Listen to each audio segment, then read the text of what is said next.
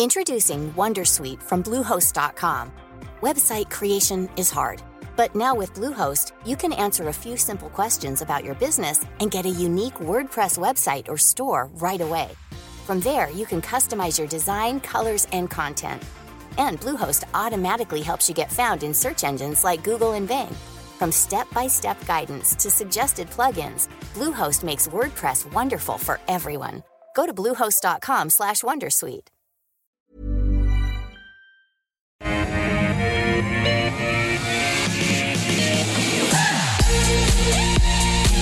G'day and welcome to the call 10 stocks picked by you, two experts, one hour. It is Tuesday, the 27th of February. I'm Andrew Geoghegan. Great to have you with us here at AusBiz. Our two experts on the show today Ben Clark from TMS Capital and Francesco De Stradis from Ord Minnett. Welcome to both of you. Thank you. Thank you. Interesting time in the market at the moment, isn't it? Um, you know, to see what happened on Wall Street, of course, the frothiness around AI. Um, we're seeing it locally too. In fact, markets across the globe, equity-wise, certainly moving higher. FOMO, in fact, we're seeing it in in um, all those. It's all risk on, particularly with crypto as well. Ben, does that concern you? No, I think it's sort of normal bull market behaviour. Um, we're in a bull market. The, the US continues to um, push all time highs, and we're now very close to our all time high. I guess you know, there's been a lot of talk about the composition of the rally. It's really been so um, concentrated in a number of stocks. But if you look at how those companies reported, it, you know, phenomenal earnings growth coming out of them. So um, I'm still um, like, you know, I think a correction is on the cards at some point, probably sooner rather than later. But I still think we're firmly in a bull market, which kind of started, um, well, probably mid last year was when we, we'd had that 20% jump off the low at the start of the year. So still pretty bullish. Yep. All right. Francis, you agree? You... Yeah, look, I'd have to agree. I, I don't. Um, I think the bull market's probably a little bit premature. I think the market was probably anticipating a little bit softer approach on interest rates, and um, that, that's obviously not the case. And we saw with the Reserve Bank in their last meeting, um, their announcement basically saying we could go up or down. Um, I suspect they probably won't go up at this stage, but um, inflation is still reasonably high, you know, mm. relative to the, the target range for our Reserve Bank and the Fed. You know, the Fed's target is 2%, mm. and they're still a, a, bit above that. So I, I, suspect central banks won't be bringing rates down until we get a lot closer to that range. And maybe, you know, that correction that Ben mentioned, I, I, I'd, I'd anticipate that might be the case. It might be around the next meeting where they may not move again, and markets might mm. be looking for something like that, and, mm. and that might sort of trigger. So there needs to be some sort of trigger to, to, for the, a little bit of a correction. I don't expect it going back a long way, but um, you know maybe ten percent in the market. Yeah, you only have to cast your eye across the Tasman with the prospect that the RBNZ could lift rates yeah, I hadn't seen that, but yeah, it doesn't surprise me. Well, it's certainly the talk yeah. at the moment, which would be an interesting, uh, whether it sets the precedent or not, uh, even talk in the States now about uh, the possibility they could hike once more. Um, yeah, interesting to see how that would play out, uh, particularly equity wise. Well, let's uh, take a look at the first five stocks, and we're going to take a look at Origin, Fisher and Paykel, GPT, IperionX, and Breville. Stock of the day Coles, the other big supermarket, of course, holding its dividend steady at 36 cents a share, despite a drop in half year net profit. Statutory net profit coming in at $589 million, down 8%, but above market expectations. Net profit from continuing activities slipping at 4% as the cost of doing business rises and moderating price increases at its top revenue generating supermarkets division impacted earnings, where revenue was up 6.7%. Looking ahead, the company flagging uh, an increase to financing costs in the second half, with earnings to be impacted by a net loss on property of about $10 million. Also reporting a 2% slip in liquor sales revenue in the first eight weeks of the third quarter, while supermarket sales revenue having risen 5% in that period. And uh, well, the market liking what it's hearing at the moment, uh, those shares up more than 6.5% in this morning's trade.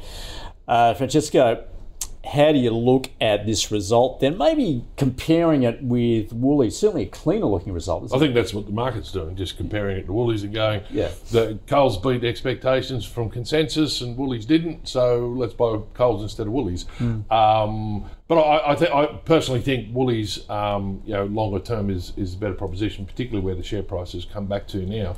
Um, you know, the, the, the, the fall in Woolies share price was a lot more to do with um, um, the the management rather than the results, I think. And um, you know, I don't have a problem with the way Woolies appoint uh, new management. They mostly come from the shop floor, so there's good retail experience there.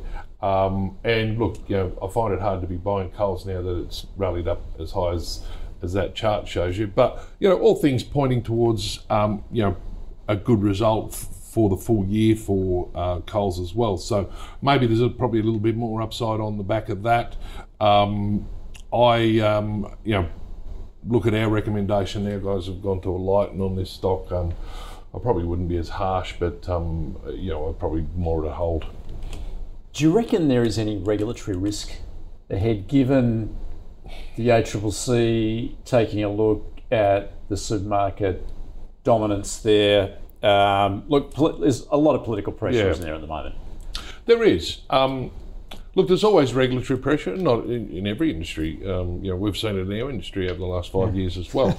Um, so it, it does. Which is taking its toll.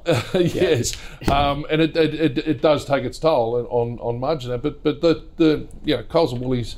Yeah, they're big enough to sort of navigate their way through regulatory issues um, and not incur uh, large expenses. Mm. The smaller retailers probably not so much, but um, I think um, um yes, it's a risk.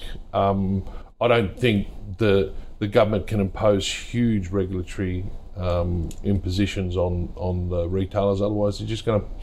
Uh, uh, it's not going to. It, it'll increase their costs. So therefore, all it's going to do is squeeze their margins, and retailers aren't going to be better. Uh, sorry, consumers aren't going to be better off for it. Really. Yeah. Yeah. Ben, what are your thoughts? Yeah, pretty pretty with Francesco and all of that. I, I think um, the surprise has more been that everyone was expecting this is probably an industry wide slowdown. It's flagged by Woolies and it has turned out not to be. Um, the analysts, it's always interesting in results what's moves them. One of the big things they did well in the last half was theft. They, they had a lot of mm. issue with theft in their stores, and they've seemed to have um, really stamped that out, and that's that's been a good um, win for the business. But look, I like I, I reckon Woolies does look interesting. Um, if you keep dollar or two cheaper, I think it would start to look like a pretty good buy. Like you, know, you've got a bit of a messy CEO transition, um, the regulatory talk, and I don't think there's any regulatory threat to the supermarkets. Um, and Why you think it's all talk at the moment, is it? Well, what like what are they going to do? You know, the, the, the, only thing they can do is potentially force them to lose some market power. But all that's going to do is, like Francesco said, that you know you're buying a million Dove deodorants or three million. It's cheaper if you buy three million, and the margins. That, the supermarkets aren't making crazy. Well, the consumer can't exactly walk, can they?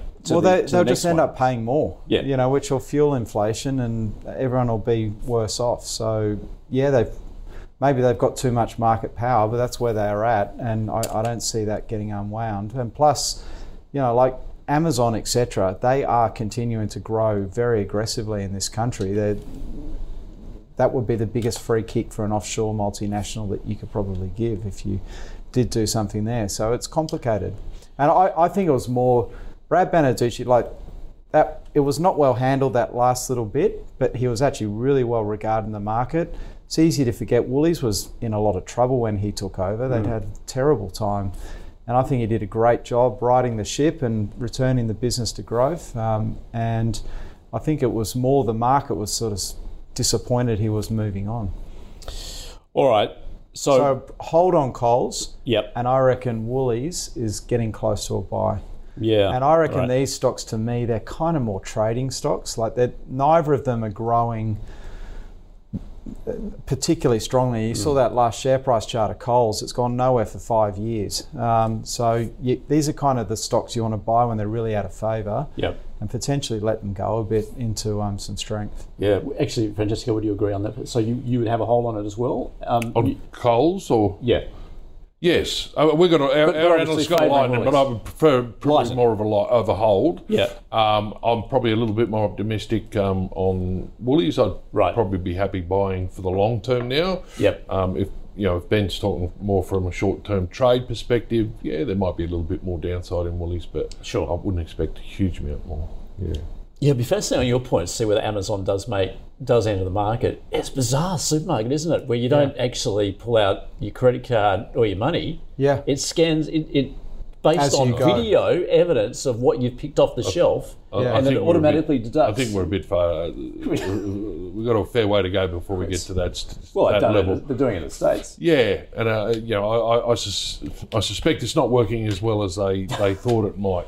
Um, and and you, you remember the last time Woolies fell out of favour was when the rumours were that Amazon's coming to Australia, Yeah. and it was going to take over everything in the retail space, and it's just not the fact. That, you know, And the time a- before that was when Aldi investment. was coming to Australia, Aldi- and Lidl, and everyone Lidl. was freaked about Well, it. now Yeah. they're talking again about Lidl, aren't they? It's, it's going to They actually are. trying to To make a me, they tho- those guys are the ones that seem to be in trouble. I, I, I think Coles and Woolies are so entrenched that the sites that they operate out of, it's like Bunnings. You know, it's almost impossible to replicate those Mm. sites. Um, so the long-term threat is probably people going online and buying bulk products in from Amazon, but Yep. that's going to be a long, slow burn. Um, But Costco's in, in Australia, and Yeah. you know that's a bulk thing. But you know, Yeah. people, uh, uh, yeah.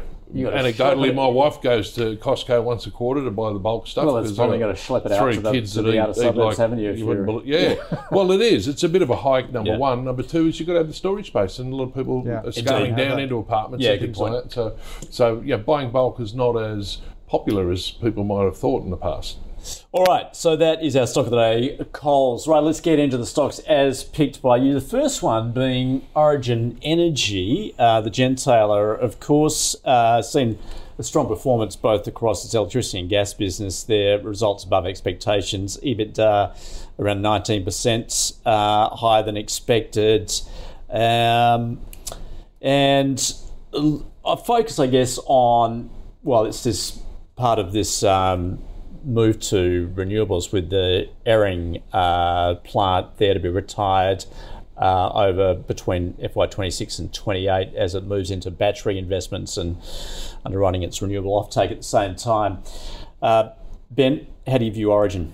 Um, it's a really tricky one. I mean, I'd start by saying that the, the fear that the um, investment bankers were spreading about this bid not going through is proven to be completely um, unheralded. Like the, the share price now is almost trading where the actual bid was. So, you know, Brookfield would have got this business for a steal if they had have walked away um, with Origin Energy. So that that like you have to say that was a, um, a tick.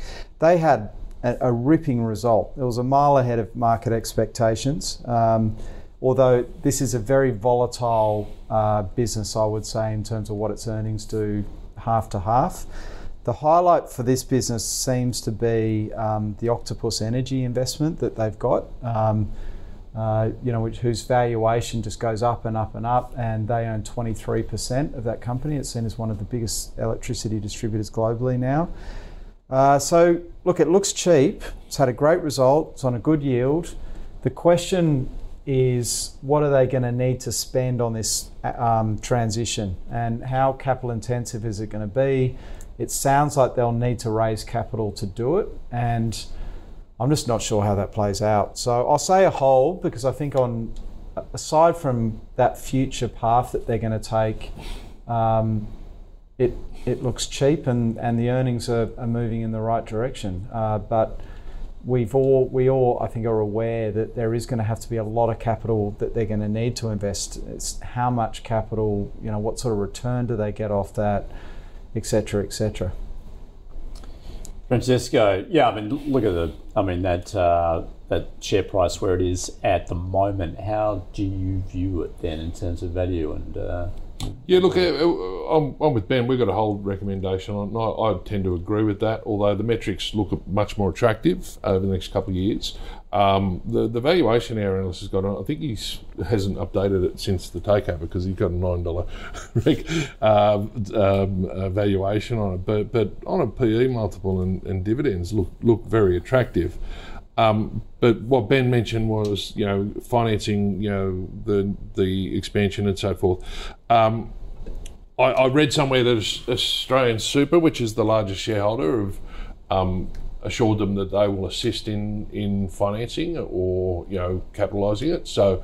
So I think there's probably a lot of work being done at the moment that they're, they're starting to shore up a bit of funding for capex mm. down the track. So if that happens, um, um, I think it's probably going to be a bit more positive on my light. I'd look at it in a more positive vein. Um, but if they do have to go back to market or, or, or attract other uh, institutional shareholders, I, would I'd be concerned at what sort of um, deal would be done on it. But um, you know, the results, the result just released was was uh, uh, quite good. Some parts of it were ahead of expectations. Um, I do like the metrics on it, but um, as with Ben, I, I think um, you know understanding how they're going to finance their expansions is is the key. As that transition eventuates. All right, let's move now on to Fisher and Paykel Healthcare uh, picked by Roger, uh, saw better than expected results uh, in the first half off the back of its some strong growth, particularly in its um, sleep apnea mask business there with consumable sales. The surprise essentially. Um, and a, also a 5% beat on its home care within that hospital segment as well. Francesco? Um, I'm not sure, but didn't they have a recall on their, their CPAP machines? No, that was, uh, that was Philips. Philips. That was Philips. Yeah. Okay. Because I heard I, I, heard Fisher Paykel mentioned in the same breath, so I, I wasn't real sure. Well, standard uh, benefit, essentially. But yeah, of course. Um, look, we, have got a whole recommendation. I don't follow these guys too closely. I don't think there's a great deal of upside in them. Um, you know, on a on a PE metric, they look very, very expensive um, based on our analysts' uh, numbers. You know, they got them on a on a 57 times for, for 2024 and 48 times. So there's growth there, but should it be trading you know, that high? I don't think so. Um, you know, if you want to put it into a healthcare stock because of that, maybe you know a high PE is warranted, but not that high. You know, low dividend yield. Yeah, I'd, I'd I mean, we've got a hold on it, but I'd I'd avoid it personally. Right. Okay. Ben. Um, yeah, I'd be more positive on it. I mean, look, this this company, as many have, has had a really weird path through COVID, where it had this like full blown boom in demand. You know, it sells a lot of um, hospital products for mm-hmm. lung and breathing um, issues. Uh, and then um, in 2022 and 2023, it was cycling against these incredibly strong times, and the hospitals arguably over-ordered, and you know they didn't order as much. Access well, it's reflected in the share price, isn't it? Yeah, so it's been a weird, it's been a weird four or five years for them. But I, you know, if you looked at a 10-year chart of this company, it would be one of the best best in in the market, and um, I'd be able to buy. Look, I'd agree it does look expensive, but it always has looked expensive. It's for me, one of the higher quality businesses um, on the market. Uh, it's a New Zealand based company, very entrepreneurial and innovative. Uh, and it's now sort of so it, it reported in uh, November, so its its results going to be upcoming in May. It's on a different end financial year, and the, the the the November result was very much a return to that long term growth trajectory after this very weird period. And um, the only other thing I'd add is I think ResMed, you know, there has been this Ozempic effect with a lot of these stocks and concerns around, particularly last year, what Ozempic could do for these businesses. And I think that's really starting to peter out now. I think that was over overdone massively. No kidding. Yeah. it's like we're all going to. Well, know, the, the, thing is, with sleep apnea, not everyone develops sleep apnea from, from obesity. So yeah. there's there's a part of the market that's, that's o- only one third of yeah. sleep apnea patients are obese. Obese, and if you contract sleep apnea from obesity and then you lose the weight and you're no longer obese, you don't necessarily lose the sleep apnea at the same time because mm. it's got more to do with the uh, physiology of the throat. Yeah, the throat yeah. and the skin and that. Yeah. Um, so I think it was massively overdone on companies like you know Fisher Paykel. Well, what, I mean, like Phillips, McDonald's, Coca Cola, they fell like thirty percent last year on no bad news because suddenly everyone had decided that no one was going to go and eat these kind of foods or drinks. Yeah, it was just this it was like that those classic global hedge fund mass fear you know they're all max short. Anyway we're getting off the topic. Resmed i think is the pick of the two. Yep. Um, I, I, think that's still in the recovery mode and looks cheaper but i'd still buy fisher and paykel. Yep. All right. Moving on now to GPT, uh, as picked by Corney Property Investment Company, owns and actively manages portfolio of uh, office, logistics, and retail assets. Uh, latest results were in line with uh, with estimates, um, despite those obviously troubles we're seeing in retail, also uh, office, um, which does, I guess, remain its weakest link in its portfolio. Um, ben, GPT. Okay, so REITs like really out of favour last year. Um, this one continues to be, I think, mainly because of that office exposure. About a third of its portfolio is office. Um, the stock is currently trading at a 20% discount to asset backing, and um, those um, assets um, were independently revalued at the end of um, last year, so it should be fairly up to date. Uh, it's on a, a yield of about 5.5%. The only thing I'd be a little bit careful on this one is the gearing levels. Um, so gearing's at about 29%, and um, that's just potentially starting to get a little bit high. And it's not the only one in the space. So the thing a lot of the fundies are really laser focused on with all the property trusts is when they've got debt coming up for refinancing because um, they will be refinancing at significantly higher interest rates, and it's not like they can then go to the tenants and say, "Hey, we're going to, you know, up your rents because um, our costs of debt have gone up." So I wouldn't be surprised this year if you see um, some capital raisings across a number of property trusts to get those debt levels back down. Um, I think it's a hold. You know, 20% discount that looks pretty attractive to me, but um, so just give you a couple of numbers here, 28.5% gearing levels, um, only 70% of that is hedged and it's all going to roll off in the next two and a half years and their average cost of debt fund is at the moment 5.2. So if rates kind of stay where they are ish, maybe they come off a bit, they're going to come on to like 7% rates for sure. Um, and you've got a big increase in your interest costs, um, which is going to put pressure on that yield. So, um, but it's not like the market's unaware of that. That's why it's trading at a big discount to asset backing. And retail and logistics, I think, are actually doing pretty. They're doing okay. It's not like it's all in office. So I'll go go a hold, Andrew. Yep. Okay, Francesco. Yeah, look, I'm probably a little bit more optimistic on, on the property side of things. Um, I think um, the market's already factored in a lot of the, the rate changes.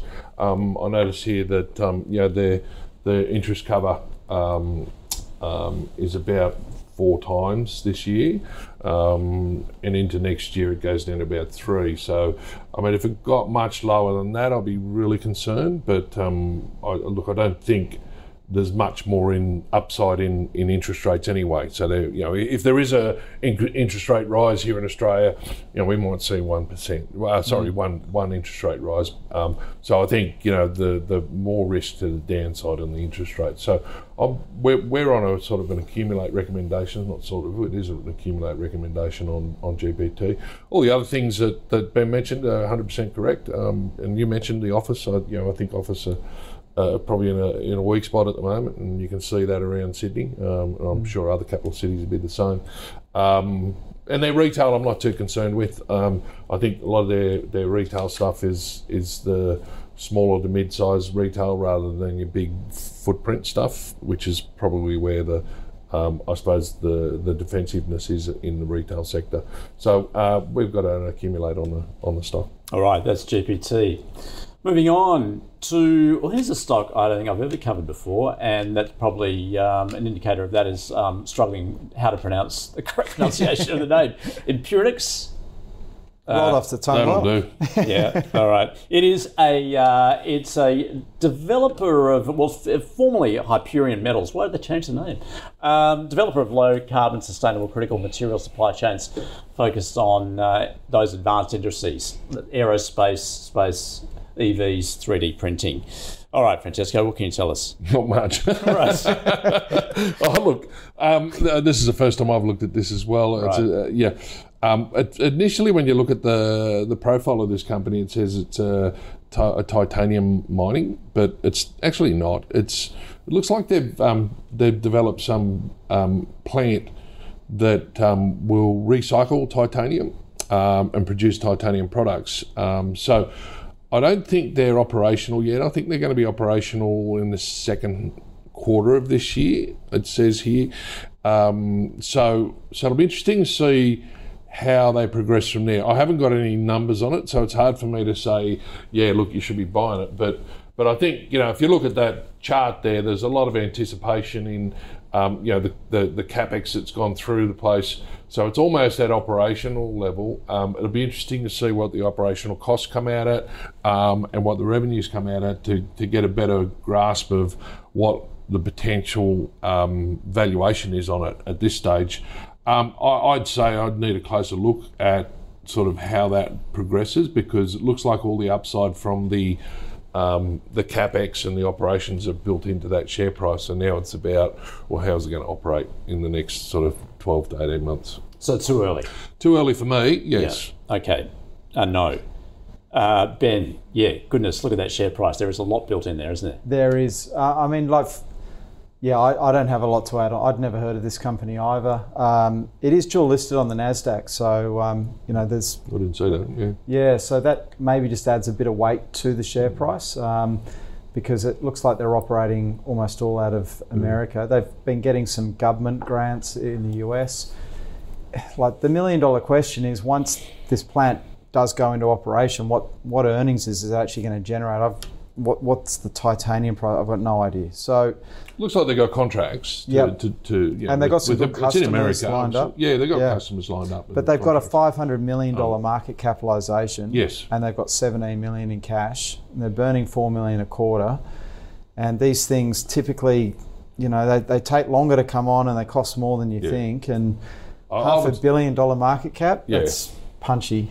I would say if you own it and you bought it, you know, some time ago, yeah. you'd be thinking about not take, selling the lot, but, taking profit. At least take your cost, at least 100%. take your cost base off the table and say, yeah. well, I've got a free ride from here, uh, because um, as Ben mentions, you know, if they if they do um, miss their deadline on, on operations and they've got to push it out another quarter or so, that share price is not going to be where it is now. That's for sure. You know, the, the market won't treat it too kindly.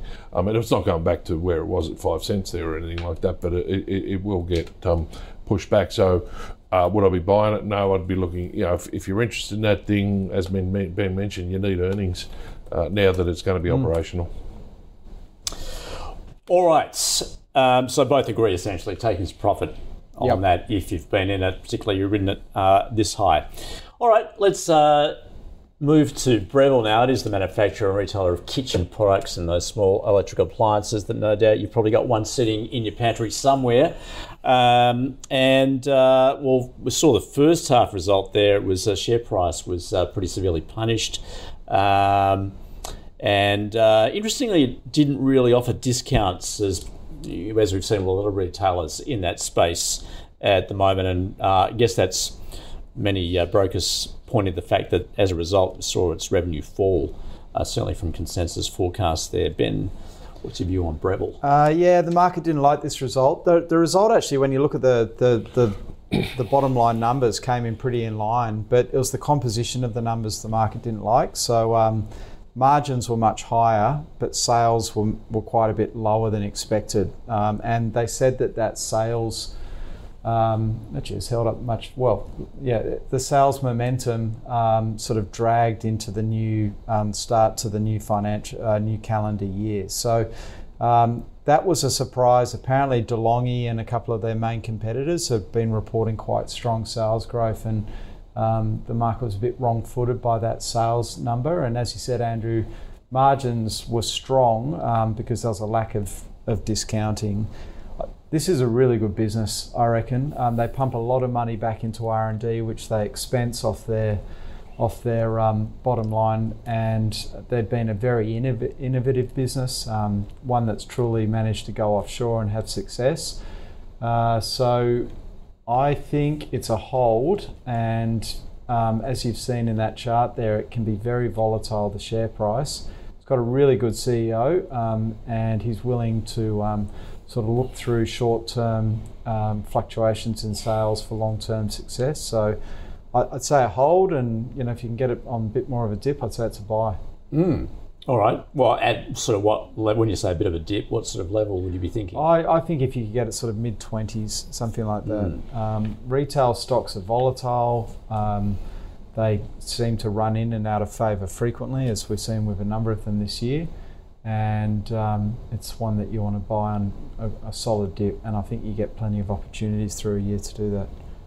Moreover, with the retailers, have you been surprised the, the resilience we've seen in a lot of those stocks? Um, yeah, I have, but like I have, but I haven't because I, I think the analysts got very um, not negative. Well, they got very conservative running into these result season and what they were going to produce. So, sort of like the bar that they had to jump over kept getting pushed lower, and they were able to achieve that. Um, so you know, you, you kind of look at the results, and you wouldn't say like that, like even JB Hi-Fi, like sales actually weakened off somewhat. It was just a lot better than expected, or a lot less than expected, and they've all been very good. I think with cost control and managing inventory and like well run, and and and so the bottom lines have held up a lot better than expected, and that's been the surprise. They were cheap, you know, like a lot of these stocks were trading on sub 12 times PEs, good yields. All right, Francesco Breville. Breville, yes. Um, the result was, um, like you say, a, a, bit below what analyst expectations, but the, the earnings actually grew. So, you know, mixed numbers.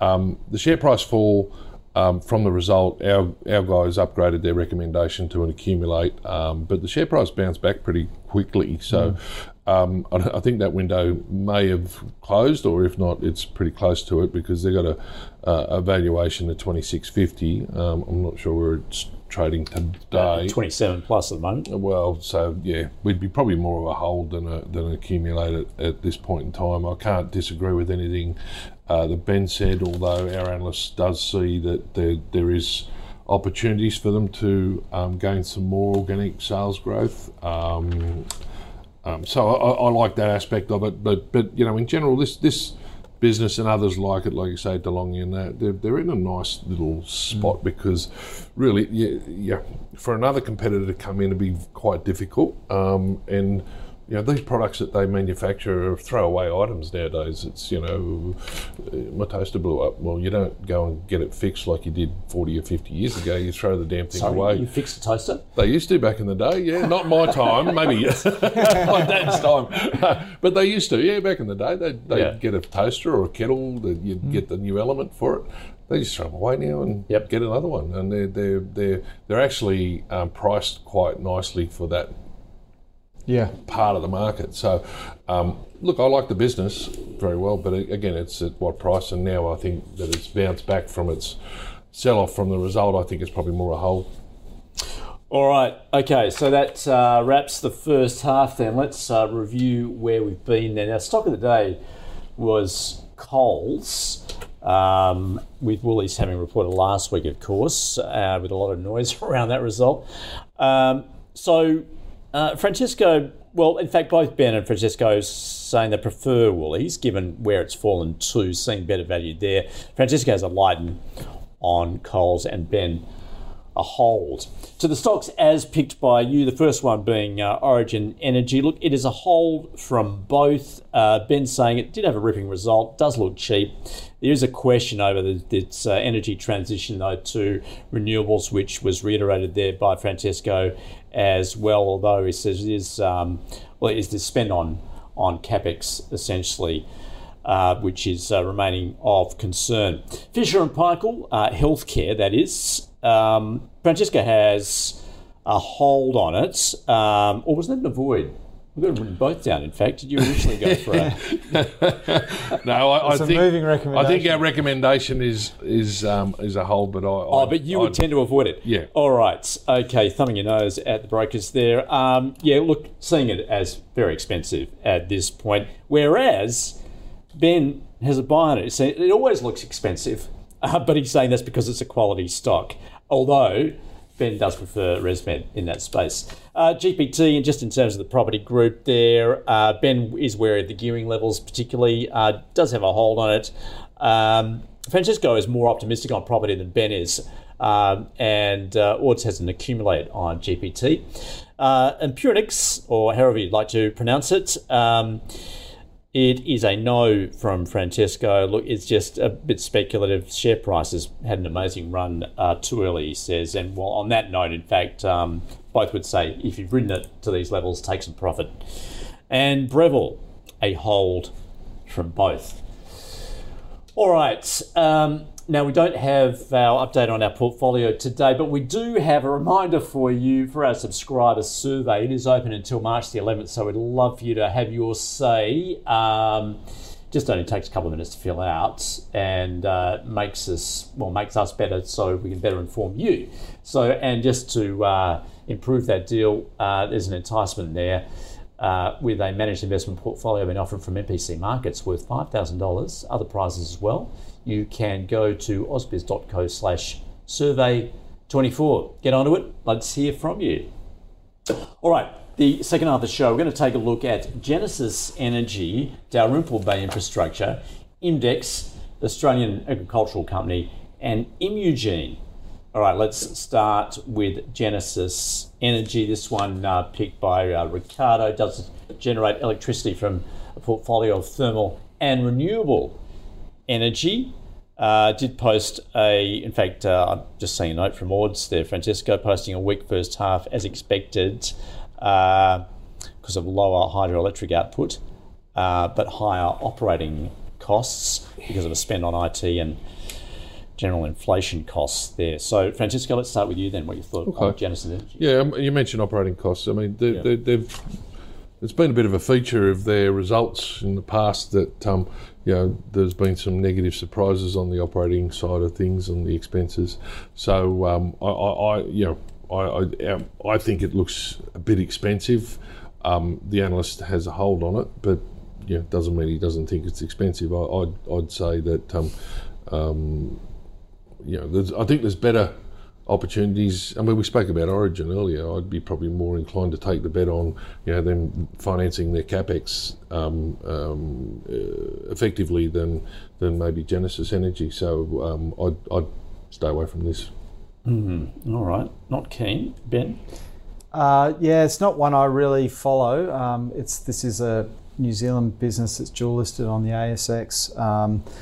I just had a very quick look at their result. Um, it seemed like it was in line with expectations. As Francesco said, some issues, slight issues on the cost side. It's trading on 19 times forward, um, 5% yield.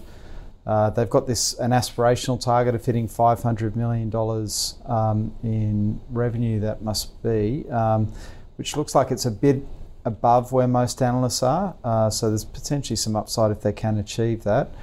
Um, but I'd agree, better um, alternatives. You know, we've seen some weakness right across the infrastructure stocks in this interest rate environment, and the other ones I'd be looking at as well. All right, so simply not interested. Yep. Yeah, that's a no from both on Genesis Energy.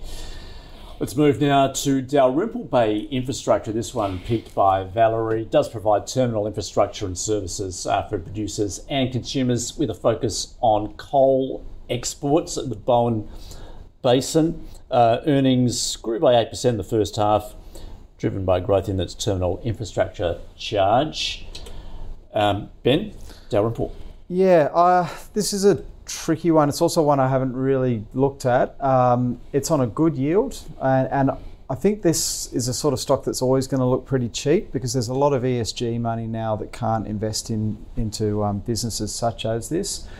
But you know, like it's it's it's punching out a seven percent yield. Um, it trades on a pretty undemanding PE, and this is you know highly sought after infrastructure that ultimately is going to continue to be um, required for many years to come. So um, it probably looks. I, am going to say a hold. The only thing I didn't like about it is it's got a lot of debt, um, which I guess you know most infrastructure stocks do have, and you know with the pretty consistent and strong cash flows they generate, um, you probably want them to have some debt. But it's, it's got over $2 billion in debt on its balance sheet. Um, and again, as that debt does continue to revolve and, and come off and mature and get refinanced, the, the debt costs are going to eat into the earnings of the asset, I would expect. But if, aside from that, um, I think it looks okay. So I'll, I'll say a hold. What about future coal volumes, what we're likely to see and how that's likely to impact the business? Well, they should continue to rise, I, I suspect. And, um, uh, you know, like the Bowen Basin is going to continue to be producing coal for decades to come. Um, yes, it's probably not going to, you know, it's, it's probably going to be a fairly steady state of production. If you've got mines on 20 year mine lives producing X, yes, there won't be new mines, I would say, opening up, and that helps to increase volumes. But um, I don't think this asset really requires that. So, um, you've got to remember the, um, the, the, the, revenues can, in some cases, be linked to um, these take or pay agreements, but also to what prices the, um, the, the producers are receiving for their coal. So there can be a linkage there. Um, so I wouldn't be overly worried about that, Andrew. All right. Francesco? Yeah, I'm with Ben on that. Um, mostly metallurgical coal coming out of the Bowen Basin, so you know there's not a lot of um, alternatives when it comes to steelmaking when you need you need that metallurgical coal. Um, this this asset has been around for a long time. It's been a very good asset for a long time. Uh, it's been through a lot of different ownerships. Big time, yeah. You know, Prime Infrastructure Fund, and then it was I think Babcock and Brown, Brown owned it in one of their funds back in the yeah. heady days before the Hastings, GFC. Hastings, Brookfield owned it for a little Yeah. while, I think. Yeah. So it's been through a lot of ownerships. It's a long-term asset. So, you know, Ben mentioned the debt high, typical for a um, uh, infrastructure stock to have quite a bit of debt because it's a long-term asset. Um, uh, and it, it, yeah, I think you know you'll be seeing coal coming through that Bowen Basin for quite some time, decades to come, as Ben highlighted. Uh, from point of view, I mean, we have no coverage on the stock. Um, single assets is always a concern. You know, I like infrastructure stocks that have multiple assets because if one of the assets slows down or has uh, you know, a shutdown, uh, unexpected shutdowns or something like that, then that can affect their their their earnings. Uh, and can affect fines as well because some of the contracts that, that these coal miners might have is that if they can't be pumping coal through the terminal, um, you, you need to help us uh, fund us as well. Yeah. So so I'd be a little bit you know wary of that. So without coverage, I'd like to say hold because I do like the asset, but just being a single asset um, concerns me. Yeah, that's a, that's a good. I hadn't thought about that. That's a good point. It's um, you know things can go wrong, and if you've got a lot of debt, um, uh, that that is an issue. Nothing to fall back on. Okay, that is Dalrymple Bay Infrastructure. Moving on to under mining services, Imdex. Uh, it is a mining tech company and uh, essentially enables cost-effective operations for exploration to production. Uh, has cloud-connected sensors, drilling optimization products, uh, helping identify and extract those mineral resources. Um, Francesco. Yeah, look, I suppose this um, again. Yeah, we don't have coverage of this. It's um, a stock that I think we covered about five, six years ago, but um, I don't know why the coverage dropped. Maybe the analysts have moved on. Um, but um, yeah, they're products that, that the mining or the drilling companies require to be, you know, servicing their rigs and um, um, supporting their, their, their drilling programs. Um, I'm just not 100% certain of what the the income coming through the business is, but looking at general information on revenue, revenue's been growing over the last four years consistently. Uh, profits have been growing, except for in 23, they um, they've dropped a little bit there, but that might have something to do with debt. So I don't know what the debt is there. Return on equities pretty good, is around the 10% or above. Um, so, I mean, it's a promising looking company. Um, I'd need to do a little bit more work on, on the numbers to see where, um, you know, costs are and, and how volatile the costs are. But um, I like the business, let's put it that way. So I'm going to say it's probably a positive for me. But I'd need to look at the numbers, so I'd say positive to the point in buyers. Yeah, yeah, yeah, yeah, yeah. But Yeah. but I'd need to do a little bit more work on the numbers and see the how the cost structures are. But um, you know, I do. I still like the mining services area. You know, there's a lot of companies out there with new technologies that are assisting mining companies. Um, a good example was a a, a, a company that. Um, we were asked, I don't know, some months ago now on this program um, called Chrysos, uh, which never heard of, and then do a little bit more digging, and, and you discover that this is new technology that uh, assists the mining companies and improves their efficiencies. In that, you know, core samples are analysed in two to three minutes instead of three to four hours. So, so these sort of companies uh, can improve efficiencies of of the mining company. So I'm really interested in having a, a bit more look at the cost structure of that, but the products I like. Yep. Well, you know, it's um, once again it's focused on picks and shovels, isn't it? Rather Yeah, yeah. uh, And, and look, you know, the mine, whilst whilst you know a, a bit of the, the the mining sector is not front and center like it was back in mining boom days, you know, because iron ore prices aren't up to the heady levels, and you know some of the other commodity prices, but they're still digging away. They're still you know got to produce um, you know tonnage. Um, so yeah, I do like this space. Yeah, in fact, it did have a strong first half, uh, 11% beat on EBIT. Uh, ben, what are your thoughts then? Yeah, look, I, I haven't had a close look at this one for some time either, but it did look like a good result, and the revenue and the margins did look well ahead of market. bit similar to those retailers. I think expectations were quite low. Um, I think they do a fair bit of work in things like lithium and, and some of those other industries now, but I remember this coming out of the oil and gas sort of space and helping um, producers target, you know, more accurately. And there's always, to me, it's always made a lot of sense. You know, if you're going to spend $50 million drilling one test well, um, hoping to find something, if you want the best technology to try and increase the chances of hitting something, because it's a game changing thing if you do, and you're spending so much money anyway. So I agree. Like, I reckon there's a lot of logic for these businesses, but they are very volatile. Like, the earnings are volatile, the the sentiment's volatile. It's trading, it looks like, on about 14 times next year's earnings. Um, probably feels like that's about right, so I'll say hold. Okay. Well, do you have a preferred play in mining services that you sort of Uh, Looking attractive at the no, moment? no, don't own any mining services stocks. No. So, um, despite what I've just said, Well, should take a look at that? yeah. Another one's Austin Engineering, which is um, put out a result today and was still a stellar result. Um, Okay. I, don't, I, don't, I don't- know what the share price did after it, but um, um, you know, put out. You know, That used to be like Bracken. That is, Yeah, yeah, it was but, but Austin, a bit Austin does a lot of the the the, the um, what do you call it? The the dump trucks, the Yeah. you know, the the actual trays, trays and all that- that sort yeah, of stuff. And yeah. yeah. the mining companies are it's cheaper for them to throw the tray away and get a new one. Uh, than it would be to repair them. So there's some interesting businesses out Yeah, there yeah. that service the mining companies. Yeah. Interesting you should, should say that. Uh, its share price is down 6% this Wow, morning. there you go. However, over the past six months, up almost 50%. Yeah, yeah. Over the last six months, it's been doing well, Yeah. but it's not very liquid, and it's hard to sort of get a grasp of those sort of stocks. Okay, moving on to well, we're remaining outdoors. In fact, aren't we? With Australian Agricultural Company, um, it is the uh, the cattle and beef producer. Um, interesting to see what cattle prices have done. They've rallied um, since the first half. In fact, um, Ben, what are your thoughts?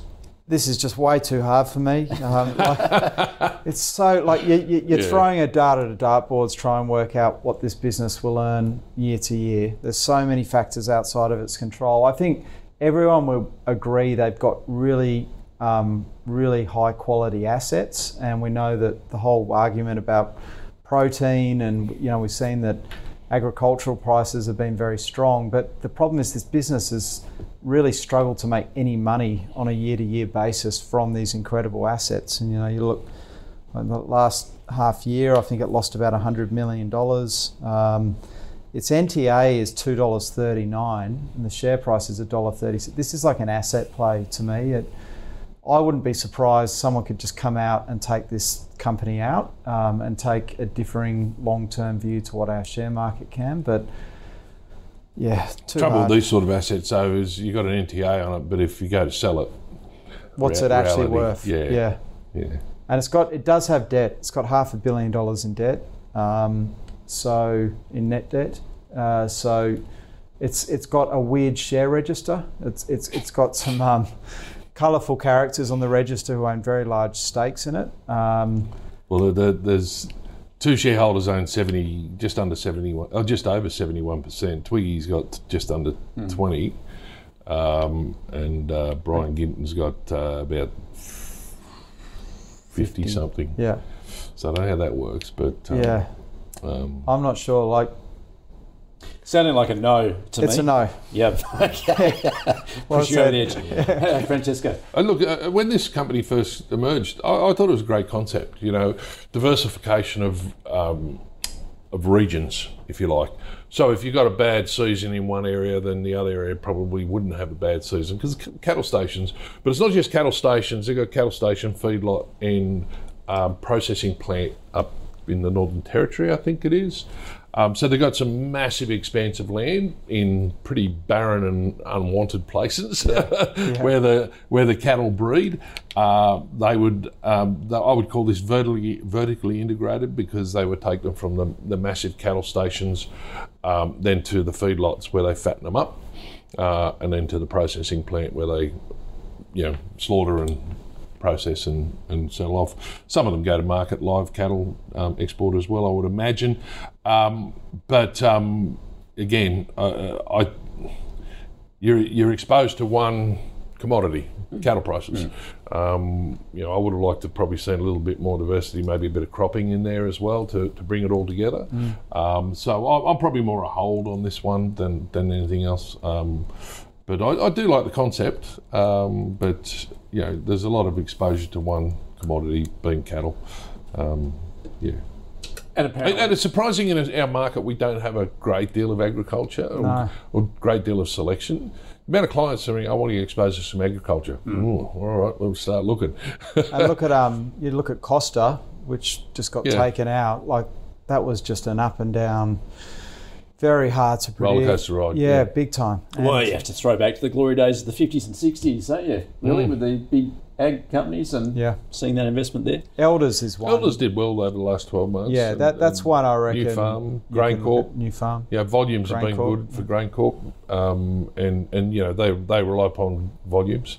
Quality is good because the more quality, the better the volume. But um, um, you know when when volumes are good, and we've had we had that period there a couple of years ago where we saw so much rain and flooding and that. Um, what a lot of people don't realise is a lot of that moisture stays in the ground for a number of years, and that's what we're starting to see with the crops now. Okay, that is Australian Agricultural Company. Let's round it out with Imugene. Uh, this one picked by Melissa. It is a clinical stage immuno-oncology company developing a range of new and novel immunotherapies. And Francesco, this is really hit and miss in this sector, isn't it? Um, Glad so- you said that. Yeah. well, look, you know, advise trial after trial, Yes. and um, look for the for the greater good of humanity. Fantastic, but yeah, yeah, yeah. it's a struggle, isn't it? It is a struggle for investors, but but um, like you say, you know, you got to you got to throw money at it to, to get the the solutions. Um, I probably prefer to call it. Um, these guys, yeah, oncology drugs. Uh, uh, you know, they don't make any money. I think they're burning about hundred million a year. I looked, so Yeah. that's quite a lot of um, money burn. I don't know how many um, products or, or treatments they're working on, uh, but there must be a few to be burning that much cash. So I would, if you were going into something like this, you would be expecting to contribute more money down the track because they would need to raise more money because they're not making anything at the moment. Um, yeah, look, it's a hard one. It's speculative. Um, yeah, one one way I look at these sort of companies is if I go and um, as an investor go and donate money to the Cancer Council. Um, yes, I get my hundred dollar tax deduction or, or whatever it is I donate. Um, that's great. Um, or you can take your money and invest it in a company like this, and if it if you get a capital loss, there's your tax deduction. Or if it comes off, which these companies need investment and continual investment, if it comes off, well, you're probably going to get a 10, 20 bagger out of it, maybe even more, depending on what they, they're working on. So I, I, like- I look at these sort of companies as well, do I donate to the charities that are trying to work on this sort of stuff or mm. donate to the companies that are actually doing the work? And that's one way of looking at it. But to me, highly speculative. I'd, don't know enough about the treatments that they're working on and the success they're having. Uh, but you can see that little spike there in, in 2023. Um, they had some good results coming out of a phase one I looked at around that time. So that's that's potentially what can happen to your share price when some good news comes through. But you've got to be, yeah, the, the, it's a bit like a lottery ticket sometimes. So I, I, I no, not for me. not for me at this stage. All right, Ben. Yeah, it's not for me either. Um, as I think I won't go over all of those points. The only things I'd add, so they've got 140 mil in cash, but they're in kind of phase one and two. They've got different. That's good. Like it's not an all, all or nothing on one specific drug. They've got different things that they're bringing through the pipeline, but they're years away from yeah. getting through to phase three, the end of phase three, and that assumes that they're successful, which most aren't. Um, and then I look at the market cap of $800 million and say that that is really testing the friendship. Yeah, that's high. I mean, it's an 11 cent stock, but it's actually an 800 mil market cap. A lot, of, lot of shares in there. There's yeah. a lot of shares. So, um, not for me um, at all. All right, and that's where we rounded up with, well, yeah, look, um, worthwhile, but um, it's a tricky one for investors, isn't it? All right, let's uh, round it out. The second half of the show, then, we began with uh, Genesis Energy. Uh, in the renewable space, uh, Francesco saying a bit of expensive no. Also a no there from uh, Ben saying he does see better alternatives in that space. Dalrymple Bay Infrastructure, it is a hold from both, um, pointing out that it's a highly sought out um, after infrastructure, but it's one asset, so that's something to be aware of. Imdex in the mining services space, it's a buy from Francesco, uh, very positive on that and a hold there from Ben.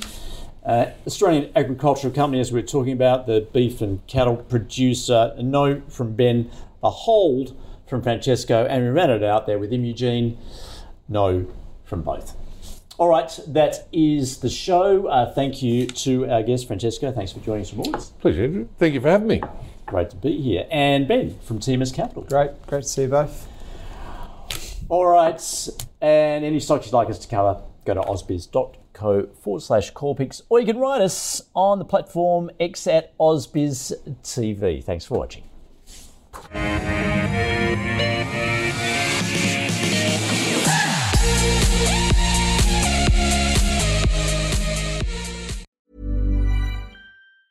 Tired of ads barging into your favorite news podcasts? Good news. Ad-free listening is available on Amazon Music for all the music plus top podcasts included with your Prime membership. Stay up to date on everything newsworthy by downloading the Amazon Music app for free or go to amazon.com slash news ad free. That's amazon.com slash news ad free to catch up on the latest episodes without the ads.